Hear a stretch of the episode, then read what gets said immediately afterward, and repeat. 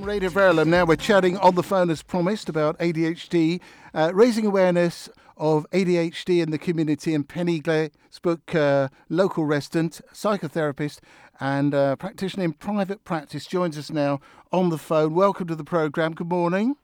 Good morning, Phil. Right, so after that big build up and introduction, can you explain, first of all, what ADHD is to everybody? And uh, I guess some people won't know.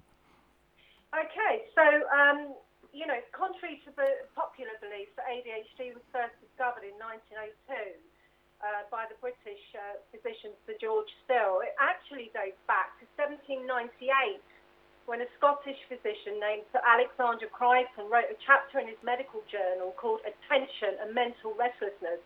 So it's not a new kid on the block. It's existed for over 200 years. Wow, yeah. And was it called that then, was it? Um, well, it was a mental restlessness, so I presume that they were centering in on the hyperactivity part Yeah. of ADHD, but that's only one part of ADHD. Um, so I'd like to dispel with the myth that ADHD is just a label for misbehaved children. Okay. It's actually a neurodevelopmental disorder with an inherent genetic component, so it runs in families. Um, neurological scans show striking differences in certain cortical areas, such as the prefrontal cortex, that's essential to executive functioning, uh, working memory, and inhibitory behaviors. Um, it's quantitative in nature, it's not qualitative. Um, if I can just quickly run through what that means. Yeah. It's not pathological in nature, such as bipolar disorder or manic depression. So it's not a mood disorder, even though it might look like one, okay? Mood disorders are when you are generating abnormal or irrational emotions. ADHD is failure to inhibit normal emotions, such as anger, because their tolerance of frustration is far lower than normal individuals due to cortical, cortical structural uh, abnormalities. So it's a self-regulation disorder. Okay. Um, the first deficit to appear is inhibition, a failure to develop appropriate inhibition of one's behaviour. Now, this will emerge during the preschool years. The first sign is usually hyperactivity. You have an individual who's behaving too much, who is not suppressing irrelevant behaviour the way that other children are able to do. So we can see this in their motor actions and typically in their verbal dexterity. There's a lot of words coming out of this individual, intrusive, and disruptive motor and verbal behaviour. Now, along with that, there's the cognitive impulsiveness, this snap decision making, this quickness to do the first thing that pops into their heads without due delay and due diligence, thinking about what the consequences will be. Then there's the restlessness, of course, not just the gross motor activity, but the seat restlessness. Now, that affects their school performance. Um, this will decline with age because by adulthood it's an internal state. It's a feeling inwardly of a need to be busy, to do multiple things.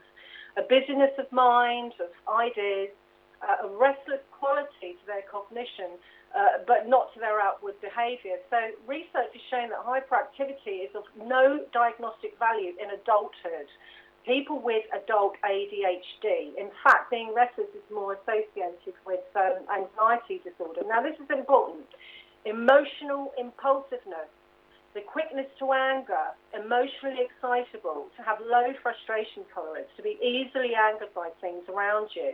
So to display your emotions much more quickly than other people do. Right. So, what are the key um, key symptoms in a nutshell? Then, in a list of three or four, what are the key symptoms?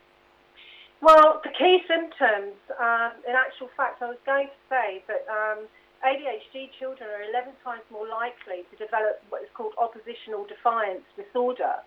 Um, and this is what the general public are, um, are witnessing, I think, you know. Um, it's a behavioural symptom of the ADHD. Um, there, there's an onset, uh, within two years of the onset of ADHD, whether the child is typically showing signs of um, ADHD as, as young as three or four years old. It's, it's a product of the inability to manage frustration, impatience, and anger. Now, they are the um, these are the symptoms that most people are witnessing. Right. Um, How is it diagnosed then, Penny? Um, the diagnostic process, uh, which takes a very, very long time. Um, I noticed a pattern of behaviour in my son over over time. Um, this pattern emerges, um, and um, I spoke to his school about it. Is there a pattern at school? Um, yes, there is. Is there a pattern at home? Yes, there is. So we then go on to uh, the GP for a referral um, to um, the CAMHS. But first of all, they have to be pre-screened. Um, and that is a very, very long process. It can take up to um, 18 months. Right. So you're yeah. So you're diagnosing it and then treating it. Presumably, what, what uh, sort of treatment does it involve? It's a very long process, very frustrating for parents. We're hitting the ground running here. We're trying to manage our kids as best we may. Okay. Now we've got other we've got other kids to take care of. We've got jobs of work. We've got household chores and all the rest of it. So you can imagine it's very frustrating. So once you go to your GP, then you're referred onto one step in, in Stevenage where they have a pre-screening process. Okay. Uh, that can take a little while, um, uh, maybe a month or two. Um, then you get your referral letter to CAMHS, the Child Adolescent Mental Health Service. Um, and this screening process includes the DAWBA diagnostic online test for parents and for the child. Um, there's a lengthy waiting period for this, as I've, I've mentioned before. Okay, so that's that. So how is it treated? Um, I'd just like to mention that ADHD is massively underdiagnosed and undertreated issue. Um, if it's left unchecked, it can manifest into uh, oppositional defiance, um, which is asymptomatic of ADHD. Um, so choosing to treat your child's ADHD symptoms with medication and or with natural treatments is one of the most grueling decisions a parent can make. There are the inevitable dosage adjustments, there's side effects and changing hormones, especially in a teenager to consider. Uh, the primary drug treatment is still contentious amongst some parents and medical professionals because of unpleasant side effects such as sleep problems, decreased appetite, delayed growth, headaches and stomach aches, um, rebound. That is the irritability when the medications wears off and moodiness.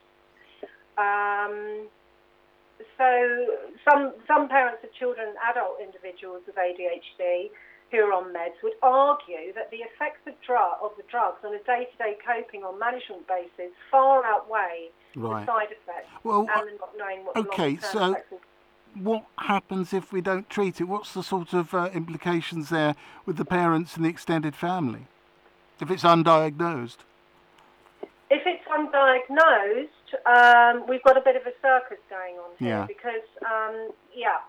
So can I just reiterate here? ADHD is not about poor parenting um, or that the child is just badly behaved or should know the difference between right and wrong. Okay. Um, Yeah. It's a bona fide neurodevelopmental or neurobiological disorders.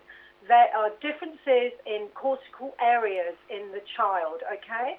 So parents are not just necessarily seeking a label for their child to nullify their parental responsibility. On the contrary, most parents who are living with a child with ADHD are working overtime trying to manage their child in addition to attending to other children, holding down a job of work, day-to-day household uh, um, chores. Um, relationships can become highly strained within families and within social situations because ADHD is one of the most misunderstood, undiagnosed disorders, which is ironic because it's one of the most common disorders. yeah. Okay. Depression and, depression and anxiety is recognised within society, so it therefore follows that ADHD should also be recognised and valued as a bona fide disorder. I think that um, you've brought that to the front there for many people that might be interested in getting in touch with you. Where do we go for more information, Penny? Yeah, absolutely. Um, I've, I've got a website. It's pennyglazebrookcounselling.co.uk. Okay. My number is on there, my contact number. Rightio. If you stay on the line, we'll make sure we got all those details as well for anyone who missed that. And thank you very much for joining us on the programme today. You're very, very welcome, Phil. Thank All you for having me. Thank you. Penny Glazebrook there, local resident, uh, raising awareness of ADHD in the community. Thanks a lot.